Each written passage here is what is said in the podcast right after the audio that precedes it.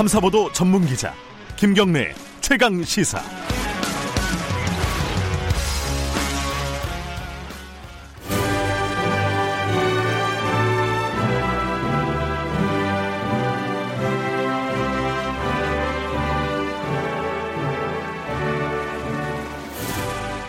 네, 어, 전국의 가장 뜨거운 현안을 여야 의원 두 분과 이야기를 나눠보는 시간입니다. 최고의 정치.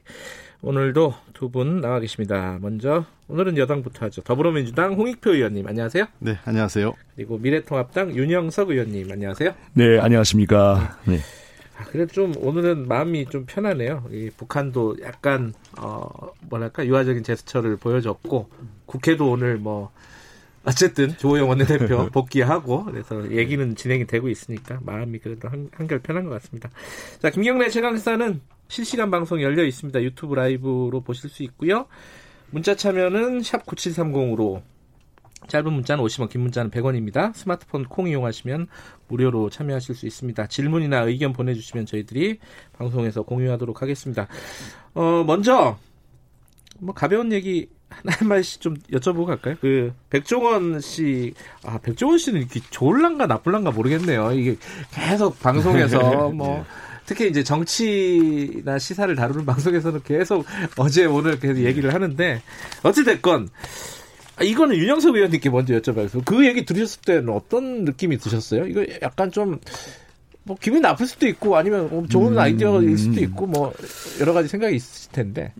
이미 그동안에 이제 김종인 비대위원장께서 네. 그 대권 후보, 그러니까 네. 미래통합당의 대권 후보에 대해서 나름대로 어떤 구상을 이미 말씀하신 적이 있죠. 네. 그러니까 40대 경제를 잘하는 사람.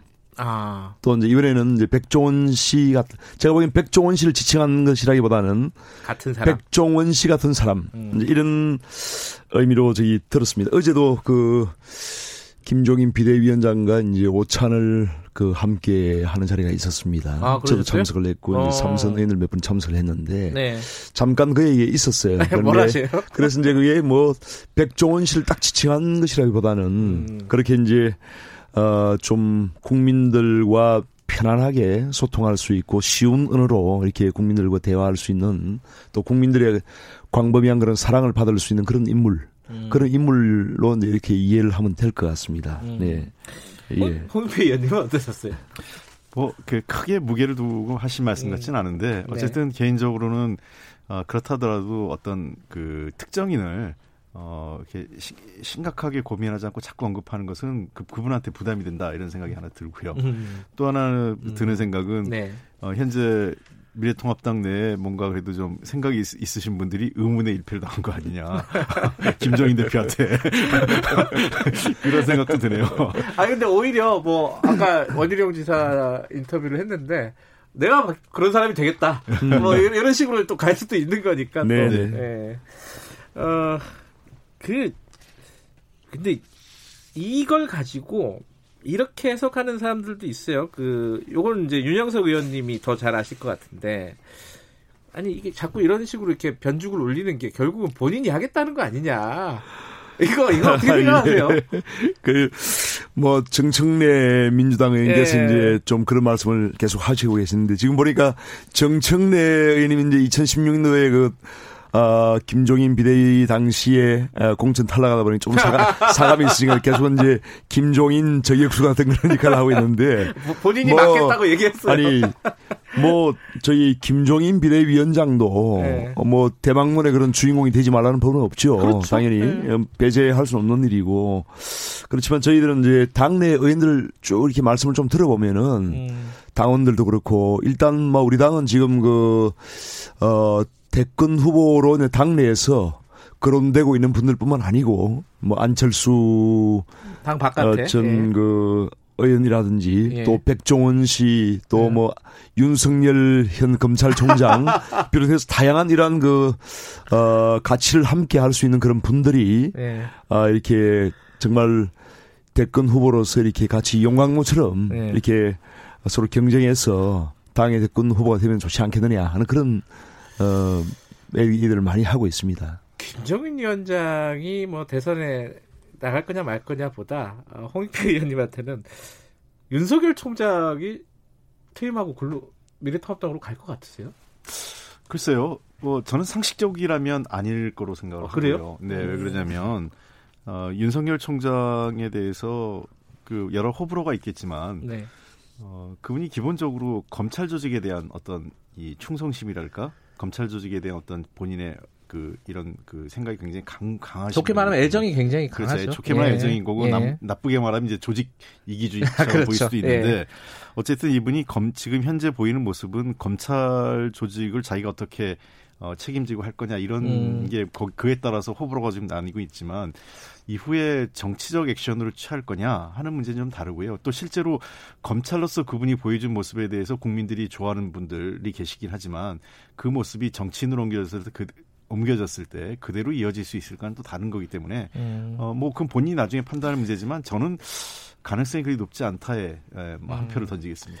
어쨌든 뭐 김정인 아 김정인 위원장이 아니라 그 백종원 씨라든가 윤석열 총장이라든가 뭐 본인들은 뭐 거기에 대해서 가타부타 뭐 예. 관심도 없어 하는 모습을 지금까지는 보여왔으니까 일단 놔두죠 뭐 일단 놔두고 우리 보- 본론으로 좀 들어가죠 오늘 어떻게 오늘 어떻게 되는지 이제 원구성이 어떻게 되는지 그러고 나서 상임위는 어떻게 되고 또 그 다음에 그 뭐야 추경은 또 어떻게 되고 그 다음에 또 공수처는 어떻게 되고 이게 쭉 흘러- 흘러가는 흐름이 있지 않습니까? 이제 야, 야당부터 얘기를 해보죠. 오늘 어, 조영 원내대표가 아침 회의에 참석을 하게 되는 건가요? 예, 그렇습니다. 오늘부터 본격적으로 당무에 복귀를 하는 것이고요. 네. 이제 어, 조영 원내대표가 상당히 책임감이 강한 강한 분이기 때문에 네. 저는 복귀할 것으로 예상을 했고 네. 뭐 시점도 지난주에 대략 말씀을 드렸는데 거의 뭐 적중을 한 것 같습니다.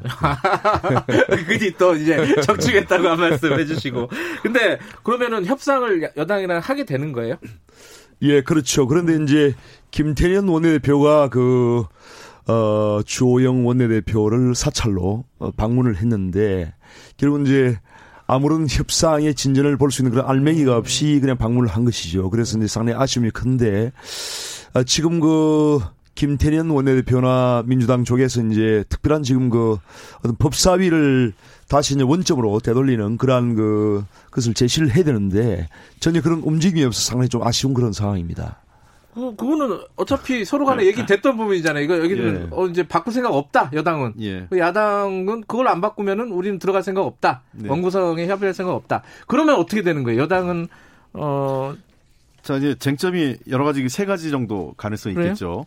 첫 번째는 그, 저, 첫 번째 우리가 제안했고 그 저 미래통합당에서 거부했던 11대 7로 법사위는 우리가 음. 지금 현재대로 가져오고 어, 법사위원장 저희가 하면서 그 11대 7로 나누는 안이 하나 있고요. 네. 두 번째는 어 우리가 법사위원장을 어, 야당한테 양보하고 뭐 네. 11대 7로 하든 또 그 정도로 가는 안이 있고 세 번째는 지금 뭐 미래통합당에서 주장하는 것처럼 뭐 그럴 바에는 그냥 18대 18개 상임위원장을 모두 다 가져가라. 이 세 가지 음. 중에 선택지인 것 같아요.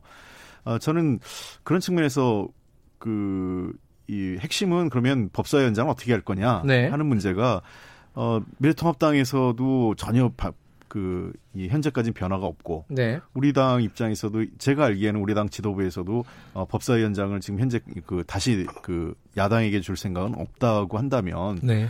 어, 이 문제에 대해서는 어쨌든 빠른 빠른 시일에 결론을 내야 된다고 저는 생각을 합니다. 그 말은 아까 1, 2, 3번 중에 3번으로 어떤 형태든? 간에요. 저는 음. 뭐 2번은 그- 아닐 거 아니에요. 그러니까 그 아니 그 제가 제일 그 이 정치하면서 제 뭐 정치뿐만 네. 아니라 제가 살아 하면서 좀 제일 그 나쁜 게 뭐냐면 아무런 결정을 못 내리고 시간을 지- 그 마냥 끄는 음. 겁니다. 저는 기본적으로 그래서 이번 일, 일련의 과정에서 우리 원내대 지도부가 조금 실기한 게 있다고 생각을 하는 게왜 아. 그러냐면 첫 번째는 어 제가 여러 차례 이번 국회는 협치도 해야 되고 여러 가지 그다음에 일하는 국회도 해야 되지만 법을 지키는 국회라고 해야 되는데 사실상 원구성과 관련돼서 법을 안 지키고 있는 거예요. 우리 당도요. 음. 어. 그러니까 당초 야당에게 우리가 했던 법을 지켜서 구성하자라고 한 부분에 대해서 우리 스스로도 이거를 협상이 법 법적 요, 요건을 협상의 대상에 올려놓고 어, 시간을 끌면서 결국은 어, 여야 전체가 국민에게 지탄받고 어, 아무것도 해내지 못한 결국은 그렇다고 어, 야당에게 어떤 통 크게 양보할 수 있는 상황도 아니라면 어, 빠른 시일 내에 결, 야, 결론을 내고 지금 현재 그 7월 3일이 지금 임시국회 마, 예. 마지막 종료일인데 현 시점에서 이렇게 되면 그 추경이 졸속 심의가 불가피합니다. 음. 그런 측면에서 정부 여당도 이거는 그 책임이 있다고 생각합니다. 그렇게 되면은 지금 이제 졸속 심의가 됐든 어쨌든 심의라도 하려면은 네. 예결위하고 상임위원장을 지금 뽑아야 되잖아요. 자, 근데 법사위가 변화가 없으면 안 들어가겠다는 거 아닙니까? 그 상임위원장 뽑는 데는 그죠? 야당은? 상임위원장을 이제 뽑는데 들어가기 어려운 상황이죠. 예. 그래서 지금 어, 민주당이 지금 177석의 그 숫자 힘을 바탕으로 이제 일방적으로 지금 밀어붙이는 상황이고 30년 동안 국회가 이제 만들어 온 그런 원칙을 일거에 지금 허물은 그런 상태이기 때문에 그 법사위원장도 지금 민주당이 가져간다면은 네. 어, 뭐 협상의 여지가 없는 것이죠. 그런 상황이기 때문에 저희들은 어 저희들이 뭐 상임위원장을 뽑는데 들어가기 뭐 물론 뭐 들어갈지 말지는 이제 봐야 되겠지만은 의미가 없는 일 아니겠습니까? 그래서 음. 결국은 이제 어 법사위원장도 이제 강, 강탈 당하는 것이고 민주당에 아, 또 이제 결국은 심하네요. 뭐 강탈이죠. 사실, 사실 강탈이죠. 저, 아니, 국회에서 정상, 그러니까, 정식적으로 아니, 표결을 해요. 처리한 걸 민주당이 그러면 민주당이 뺏어가는 것이죠. 그 야당의 몫을 뺏어가는 거 아닙니까? 그래서 아. 이제 그게 이제 제가 강탈로 이제 표현을 했는데 그러한 어 그라 그렇게 된다면은 뭐 저희로서는 어떻게 할 수 있는 방법이 없습니다. 음. 지금 현재 103석밖에 안 되기 때문에 그래서 방법이 없기 때문에 앉아서 당할 수밖에 없는 노릇이에요. 음. 짓밟힐 수밖에 없는 그런 지금 상황이죠. 그래서 그렇다면은 뭐 민주당이 그렇게 끝까지 독주를 한다면은 어쩔 수 없는 겁니다. 그래서 음. 그럴 바에는 차라리 빨리 그 원구성을 하고 저희도 정상적으로 어 상임위의 위원장은 못할지언정 음. 어 저희들 나름대로 간사를 네. 선임하고 네. 또 위원들을 다시 그 사모임을 해서 네, 네. 참여를 하겠다는 겁니다. 참여를 해서 어, 추경안 심사라든가 이런 거는 적극적으로 하겠다. 그렇죠. 일단 만들어지면. 네네. 음. 자 그러면 공이 일단은 여당으로 넘어간 거고 네. 넘어간 지가 꽤 됐죠 사실은. 예. 그리고 이제 여당이 드리블을 할 차례인데 자 그러면은 어 이게 좀 헷갈리는데 예결위원장만 뽑으면은 일이 진행이 되는 거야 아니면 전 상임위원장 다 뽑아야 돼 이게 약간의 이견이 있더라고요 법적으로. 아직 그 부분에 대해서는 정확하게 그 유권 해석이나 음. 그 입장이 의장실에서 네. 어, 입장이 정해진 것 같지는 않습니다. 네. 어, 일단은 뭐 그 최소한은 그 이 상위 그이 추경이 네. 배정된 네. 상임위 이는 구성이 돼야 되고요. 네. 최소한 어, 추경이 배정된 상임위 구성해야 되고 당연히 얘기는 포함되는 거죠. 음. 그래서 그 최소한 구성돼야 되고 전체 상임위가 구성돼야 되냐 안 되느냐는 좀 다툼의 여지가 아직은 있는 것 같아요. 음. 정확하게 그래서 어 그리고 또 지금 또 다시 그 꼼수식으로 뭐 일부 상이면 또 구성하고 또 시간 끌고 이런 음. 거는 국가 현안이 물론 추경이 급한 건 있지만 그렇다고 추경이 아. 없는 상임이라고 덜 중요한 상임은 아니지 않겠습니까? 예. 예.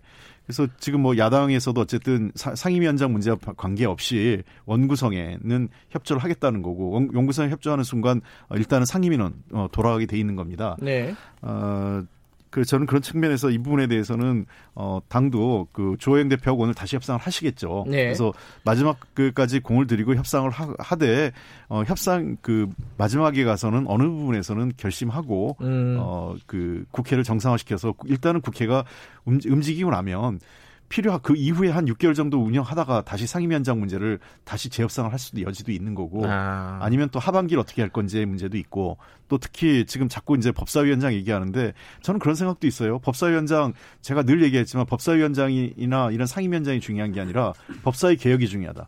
음. 어제도 우리 당이 의원들이 법사위원장하고 법사위원들이 그 국방 국방장관 불러가지고 현안 질의를 법사위가 한 것도 저도 그건 좀 말이 안 맞는 거예요. 네. 법안 아, 심사도 아니고 그거 하지 말자고 했는데 예. 여, 당이 예, 예. 아. 그래서 아. 어, 빨리 법을 통과시켜서 법사위가 그런 월권하지 않게 예. 어, 법사위 그 사법위원회로 바꾸고 그다음에 음. 그 법안 문제는 기능적으로 처리할 수 있는 어이 별도의 기구를 구성을 해서 예. 뭐 그리고 법사 그 사법위원장을 야당 줄 수도 있죠. 예를 들면 자꾸 이제 야당 쪽에서 요구하는 거는 뭐 그것이 일종의 우리 그 정부 여건과 관련된 인사들 이 어떤 검찰 수사에 영향을 미치려고 한다. 자꾸 이런 얘기를 하는데 그거 전혀 없기 때문에 예. 저는 사, 법사위만 기억하면 사법위원장 줘도 문제 없다고 생각합니다. 네, 지금 그 말씀하신 네, 포인트가 상당히 중요하다고 네. 생각이 드는데요. 그러니까 저희들도 지금 그 법사위의 기능을 재조정했으라도 네. 여야가 합의를 하자고 제안을 했던 겁니다. 그러니까 음.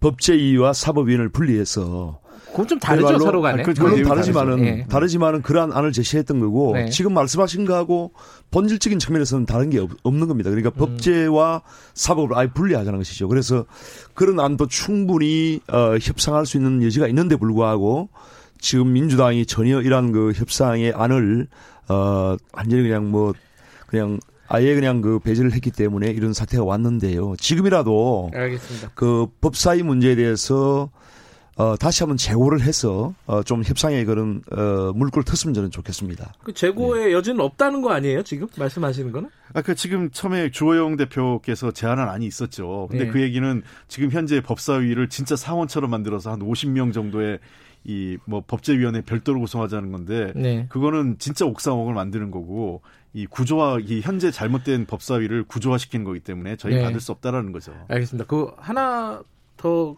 추가적으로 연결해서 여쭤보면은 요번에 이제 추경안 심사를 하겠다는 거잖아요. 어쨌든 원구성이 되면은 네, 그럼요. 거기에는 네. 협조하겠다는 당연히 건데 해야죠. 추경안 심사할 때 제일 어 뭐랄까요 윤, 눈여겨서 집중적으로 보실 부분이 어떤 부분이에요? 추경안은? 일단 지금 그 적자 국- 국제 국채를 발행 그 하는 것이 정가분이 지금 금년에 한 거의 100조 지금 가까이 되거든요. 그래서 이번에도 지금 23조 8천억 원의 적자 국채를 지금 발행하겠다는 것인데 네. 아, 국가의 지금 빚이 너무 급속하게 지금 늘고 있습니다. 음. 그래서 이러한 부분에서 이제 기존에 지금 그, 어, 2020년 본예산이 약 한 510조 규모로 좀돼 있는 상황인데 여기서 지금 세출 구조 조정을 했으라도 어, 쓸 부분이 상당히 여지가 저희들이 있다고 생각하고요. 이러한 네. 부분에서 적자 국채 발행 한도를 좀 줄여야 된다는 생각이 들고 그다음에 지금 코로나19의 가장 직격탄이 지금 자영업자 소상공인 네. 중소기업입니다. 그래서 특히 이제 문재인 정부가 경제 정책을 상당히 무리하게 밀어붙이면서 그 소상공인 자영업자들이 상당히 어떤 뭐 최저임금 부담도 있고요. 또 네. 근로시간 단축에 따른 그런 부담도 있고 상당히 부담이 많거든요. 그런데 이번 그 추경안에 보면은 자영업자 소상공인 중소기업에 대한 직접 지원이 없습니다. 좀 대출만 있지. 네. 그래서 이렇게 어려운 상황에서 또 대출만 증가시켜서 이게 좋을 게 없거든요. 그렇기 음. 때문에 이러한 직접 지원을 할 수 있는 그런 어, 부분을 상당히 좀 늘려야 된다고 생각을 하고요. 그 다음에 이제 지금 코로나19에 관련된 직결된 예산이 전체 추경 35조 원의 약 한 2% 지금 불과합니다. 음. 그래서 이 코로나19에 대응하, 대응해서 이런 방역이라든지 또 어떤 음압병상을 설치하는 이런 부분도 상당히 확대해야 될 부분이 많은데 어, 명목상은 코로나19 예산이라고 하면서 실제 코로나19에 서 있는 것은 2%밖에 안 된다는 것은 상당히 문제가 있고요. 그, 그 외에 이제 지금 어, 금년에 그 보례산에서 정부가 그 직접 제공하는 일자리가 한 25조 원 정도 지금 책정이 되어 있는 상황인데 네. 이것이 전혀 지금 소진이 안 되고 있습니다. 그런 알겠습니다. 상황에서 또 그 3조 6천억을 편성한다는 것은 좀 무리하다 생각이 들고요. 그 추경안 관련해서는 예, 여당 얘기도 겁니다. 한마디 듣고 넘어가야 될것 어, 같은데요. 조금 뭐 사실관계가 아닌 부분도 네. 좀 바로잡을 부분이 있어서요. 어, 일단 추경과 관련돼서 국채가 늘어나는 부분은 지금 현재 대략 그 말씀하신 대로 한 100조 100조. 원 정도는 네. 예상은 되는데 어, 지금 512조의 그 본 예산이 통상적으로 일, 일반적인 해에도 약 한 어, 이 2% 가까이가 지금 불용 처리되기 네. 때문에 한 10조 원 정도. 그다음에 금년 같은 경우는 불용 처리 예산이 훨씬 더 많을 거로 생각됩니다. 그래서 음. 연말에 불용 처리되는 예산 같은 경우는 다 어, 기존의 국채를 상환하는데 네. 어, 소- 돌아가기 때문에 저는 그 실질적으로 지금 현재 그이 추경이 바, 이 국채가 발행된다 하더라도 연말에 가서 어, 불용되는 예산에 의해서 국채가 소멸되는 부분이 있기 때문에 음. 실제로 그게 빚이 늘어나 많이 늘어나지는 않을 것이다 생각을 하고 지금 상황에서는 빚이 좀 늘더라도 국민을 책임지는 게 정부가 해야 될 그 역할이다. 이게 모든 네. 국가가 지금 동의하고 있는 부분입니다. 그리고 아까 직접 지원이 없다고 하셨는데 지금 특수고용직이나 연세, 영세 자영업자, 택배 배달원 등 어, 고용보험 사각지대에 있는 분한테 한 114만 명에 대해서 1인당 150만 원 현금 지급이 있어요. 예. 그리고 실업자의 그한 49만 명쯤에 대해서도 월 평균 150만 원 실업금에 추가로 지금 넣어야 되는 부분이 있고 예. 그다음에 일시적 경영난에 처한 기업의 근로자들의 취업 휴직 수당도 58만 명에 대해서 지금 저희가 지급할 예정이고요. 그래서 지금 뭐 그 소상공인에 대한 천만 원 긴급 자금 지원 이건 제 대출의 형태겠지만 그래서 아까 얘기한 것처럼 실제로 그 취약계층 소상공인이나 자영업자 또는 취약계층에 대해서 그저그 지원이 없다라는 건 아니고요. 그래서 네. 이제 포함돼 있어서 이러한 부분들이 매우 시급합니다. 그러니까 지금 그 코로나와 관련된 재겨, 재정 운영에서 핵심은 얼마큼 확장할 거냐, 두 번째는 얼마나 빨리 할 거냐이기. 때문에 국회가 역, 빨리 문을 열고 다뤄야 된다 이렇게 생각합니다. 저기 뭐야 원구성 되고 나서 추경안 심사할 때 뭐 한번 예. 더 다룰 기회가 있을지 모르겠지만은 그때 얘기를 해보도록 하고요. 그 다음 얘기를 넘어갈게요. 지금 야당에서 이제 원 구성 관련해 갖고 조호영 원내대표가 이 얘기를 했어요. 윤미향 기부금 유용 그리고 굴욕적 대북 관계 이 의혹 뭐 이게 둘 다 이제 의혹인데 이거를 국정조사를 추진하겠다 이 얘기를 했습니다. 이게 어, 여당 입장에서 일단 이제 야, 야당이 그렇게 얘기를 한 거고요. 어, 조영 원내대표 얘기를 하고 여당 입장에서 이거는 받을 수 있는 사안이라고 보세요. 그, 그 부분 듣고 이제 야당 얘기 들어보죠. 글쎄 아마 저 조영 대표께서 그 이제 원내 복귀 명분을 찾다 보니까 좀 무리하게 찾으신 것 같은데 아, 이거는 국정조사의 대상이 아닙니다. 어, 우선은 첫 번째 윤미향 그 의원, 의원과 그 정의연 정의기억연대 관련된 기부금 문제는 아마 그 하게 되면 시민사회 전체에 대해서 네. 그저 기부금 관련된 문제 살펴보는 문제가 될 텐데 국정조사라고 할 때에는 예를 들면 권력형 비리가 있거나 네. 정부에서 그 이 개입해서 예를 들면 정부가 지금 기부금과 관련돼서 어떤 그 시민단체 기부금에 개입해서 관여하거나 또는 회계 부정을 정부가 그 장려하거나 그 저 같이 공모하거나 이런 게 없지 않습니까? 음, 그러니까 지금 그리고 또 더군다나 검찰 수사가 진행되고 있습니다. 음. 그러니까 뭐 그 고발도 하셨고 예. 보수 단체나 야당 쪽에서도 고발도 하신 거기 때문에 고발된 사안에 대해서 더 엄격하게 거, 그, 저 검찰 조사 이루어지기 때문에 검찰 조사 결과를 보고 어, 이후에 필요하다면 만약에 그 이후에 어떤 권력형 게이트가 있거나 예. 그 정부의 실책이 있다면 근데 그건 그때 가서 따져봐야 될 문제죠. 국정조사 대상이 아니다 그렇습니다. 일단 남북- 의혹은 예. 그리고 예. 남북 관계 역시 마찬가지입니다. 지금 현재 여러 가지 긴장된 상황에서 남북 관계가 진행되는 속에서 그 이 이거 국정조사, 국정조사라는 건 특정하게 뭔가 문제가 있고 책임을 져야 될 상황이 있을 때 생기는 건데 네. 포괄적으로 정책 전반에 대해서 국정조사를 하겠다라는 거는 저는 그 적절치 않다 생각합니다. 이거 어떻게 생각하십니까? 이 대상이 아예 안 된다라는 게 기본적인 입장이신데 여당은 예. 뭐 여당 입장에서 이제 정부의 입장이나 또 자당의 그 예. 국회의원의 일이다 보니까 옹호하는 것은 이해가 되지만은 네. 원천적으로 이것이 이제 국정조사의 대상이 아니라고 하는 것은 상당히 좀 저는 그 맞지 않다고 저는 생각합니다. 왜냐하면은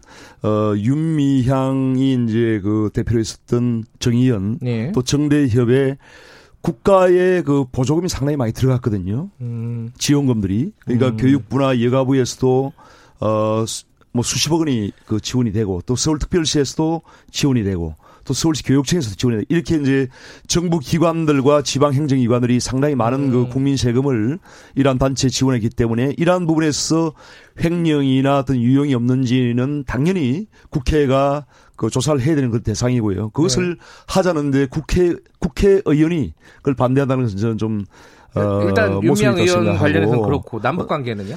당연히 그것도 되죠. 그래서 이제 지금 국정조사나 이런 건 상당히 그 활성화돼야 됩니다. 왜냐하면은 어, 지금 남북 관계 주무 상임위가 외통위 아닙니까? 네. 국회. 예. 그리고 외통위에서 지금 어, 남북 관계에 대한 이걸 이제 상임위를 열어서 따질 수도 있겠죠. 하지만은 지금 이 볼튼 회고록에서 나왔시피 이 남북관계 지금 남맥상의 여러 가지 어떤 당사자는 청와대입니다. 지금 네. 보면은 정의용 그 안보실장이 이런 사람들이 상당히 중요한 그 역할을 한 사실이지 않습니까? 네. 그런데 외통위에서는 이런 정의용 실장 같은 사람 부를 수가 없습니다. 음. 청와대 관계자는 그렇기 때문에 어, 이러한 것을 제대로 어, 이러한 사실관계를 규명하고 따지기 위해서는 결국은 국정조사가 아니면은 이런 것을 네. 할수 있는 그런 방법이 없는 거예요. 그래서 윤미향도 지금 전 국민적인 그런 어, 의혹을 받고 있고 어떤 횡령과 공금 유용의 그런 어, 상당 의혹이 있는 상황이고 또 지금 어, 볼턴 해고록에서 보다시피 지금 정부 의 그런 총체적인 난맥상이 지금 드러나고 있는 상황이기 때문에 이런 부분에서 당연히 국회가 국정조사를 한다는 것은 그뭐 당연히 국회 존재 이유인데 그것을 부정한다는 것은 말이 안 된다고 저는 생각합니다. 저는 그, 반대로 저- 예, 한마디만 예. 아, 예. 한 말씀만 예, 드리면 한 말씀만요. 예. 이게 그 국정조사로 가기 위해서는 네. 상임위에서 이 현안을 따져봐야 되는 거예요. 그래서 이게 상임위 중심주의가 굉장히 국회가 중요하고 음. 아마 상임위 중심주의라는 거에 대해서 윤영석 의원님 동의하실 겁니다. 예. 자 그렇다면 그 시민단체 보조금과 관련된 문제는 행안위에서 현안 질의 충분히 하고 그 다음에 그와 관련돼서 정부의 문제가 있거나 또는 뭐 지자체 문제가 있는 게 드러나고 그 다음에 이 외통위에서 충분하게 외교부 장관, 통일부 장관을 통해서 이런 정책 질의를 해서 누가 봐도 아 이거는 좀 더 확대된 국정조사든 아니면 뭐 청문회 같은 게 필요하다라는 공감대를 만드는 게 중요한 거죠. 그냥 정치 공세적으로 무조건 국정조사부터 제안하고 오는 거는 그런 저희가 보기엔 정치 공세로 보인다는 거죠. 그 하나 한, 이제 정 시간이 얼마 없어 가지고요. 그 관련해 가지고 윤미향 의원 얘기는 뭐 나중에 따로 하도록 하고 지금 이제 어, 볼턴 해고로 뭐 남북 관계 그걸 가지고 조금 더 얘기를 한 한두 마디씩만 더 들으면 될 것 같은데 유영석 의원님께서 지금 이제 볼턴 해고록으로 봤을 때 난맥상이다. 그게 구체적으로 어떤 뜻이에요? 결국은 이제 그 볼턴 해고록에 쓴 우리 예. 우리 정부와 관련된 그런 핵심적인 내용은 어 우리 문재인 정부가 결국 이중적인 그런 플레이를 했다는 겁니다. 이중적인 플레이했다. 그렇죠. 그러니까 음. 이중적인 플레이를 함으로써 결국은 이 어, 북한 비핵화 문제의 어떤 해결의 어떤 이걸 오히려 망쳤다라고 하는 음. 그런 인식을 이제 강하게 피력을 한 것 같아요. 그래서 예를 들면 어 볼턴 해고록에서 보면은 문재인 대통령이 어 미국 정부에 대해서는 또 국제 사회에 대해서는 북한의 어떤 비핵화를 함에 있어서 선비핵화 네. 또 후 제재 완화라고 하는 이런 원칙을 지지하는 입장을 표명을 여러 차례 했죠. 네. 그렇게 해놓고 막상 또 북한에 대해서는 북한이나 중국 정부에 대해서는 비핵화와 제재 완화를 동시 상응 조치를 하는 것에 대해서 또 지지하는 그런 식으로 이중 이중적인 그런 입장을 어, 내보겠다는 것이죠. 그래서 이제 조현병이라고 하는 그런 어떤 아, 심한 말까지는 섰는데요. 음. 그래서 뭐 조이비라 이런, 이런 말을 우리 대통령이 쓴 것은 상당히 기분 나쁘긴 하지만 어쨌든 이중적인 태도를 보였다는 것이 결국은 일을 더 어렵게 만드는 그런 걸 했다는 것이고 또한 2018년 그 싱가포르 6월달 싱가포르 회담도 결국은 어 미국 정부나 김정은의 그런 희망이 아니고 어떤 정의용의 그런 우리 문재인 정부의 어떤 희망에 따라서 어, 네, 됐다는 거. 또 하노이 노딜도 결국은 이러한 이중적인 어떤 플레이를 함으로써 결국 실패로 돌아갔다는 이런 것을 이제 지적한 거라고 알겠습니다. 저는, 어, 홍익표 의원님 여기에 관련된 얘기, 어, 반론 듣고 마무리해야 될 것 같습니다. 네. 예. 어, 이중적 플레이. 예. 어. 도리어 저는 세 가지 예, 말씀드리겠는데요. 예. 어, 매우 유감스러운 어, 볼턴의 그 회고록입니다. 예. 어, 고위 관료를 지낸 미국의 관료가 어, 그 내용을 자기의 일방적 주장으로 어, 회고록을 썼는데요. 회고록이라 하더라도 회고록은 기본적으로 자기 입장에 쓰지만 다른 사람이 기업과 조합을 맞춰서 객관성을 높여야 되는데 그런 게 전혀 없었다는 거죠. 또 우리 이중적이라고 얘기하는데 이중적인 결국은 미국 정부입니다. 음. 미국 정부 내용을 보시면 트럼프 대통령도 그렇고 트럼프 만약 볼턴의 얘기가 맞다면 볼턴의 입장도 그렇고 결국은 북한과의 협상을 할 생각이 별로 없어요. 음. 그리고 트럼프 대통령의 관심은 자기의 정치적 국내 정치의 어, 남북 관계나 예. 한반도 문제를 희생시켰다고 보고 두 번째는 이 문제를 한국 정부보다 일본 정부하고 훨씬 더 볼턴은 조율을 해가면서 도리어 북한을 때리는 데 집중했다고 보는 음. 겁니다. 그리고 마지막으로 한국 정부에 대한 미국 관료의 시각이에요. 저는 여기에는 한국 정부에 대한 지금까지 얼마나 한국 정부를 무시하고 있는지 네. 저는 다분히 인종차별적 시각까지 깔려 있다 이렇게 보고 있습니다. 그래서 음. 어, 저는 볼턴의 입는 한국에게도 매우 무리하고 미국 외교적 외교에도 상당한 부담을 주는 어, 정말 그 자격 없는 외교관이다 이렇게 생각합니다. 예, 이중적 플레이라고 할 수 있는 거는 이제 시각이 완전히 다른 것 같습니다. 뭐 네. 양쪽 입장을 들어서 노력을 했다라고 볼 수도 있는 네. 거고 이중적 플레이라고 볼 수도 있는 거고 이 부분은 여기까지 다뤄야겠습니다. 더 얘기하면 재밌을 것 같은데 시간이 여기까지. 자, 두 분 고맙습니다. 네, 예, 감사합니다. 감사합니다. 미래통합당 윤영석 의원 더불어민주당 홍익표 의원이었습니다. 2부는 여기까지 하고요. 잠시 후 3부에서 뵙겠습니다. 일부 지역국에서는 해당 지역 방송 보내드립니다.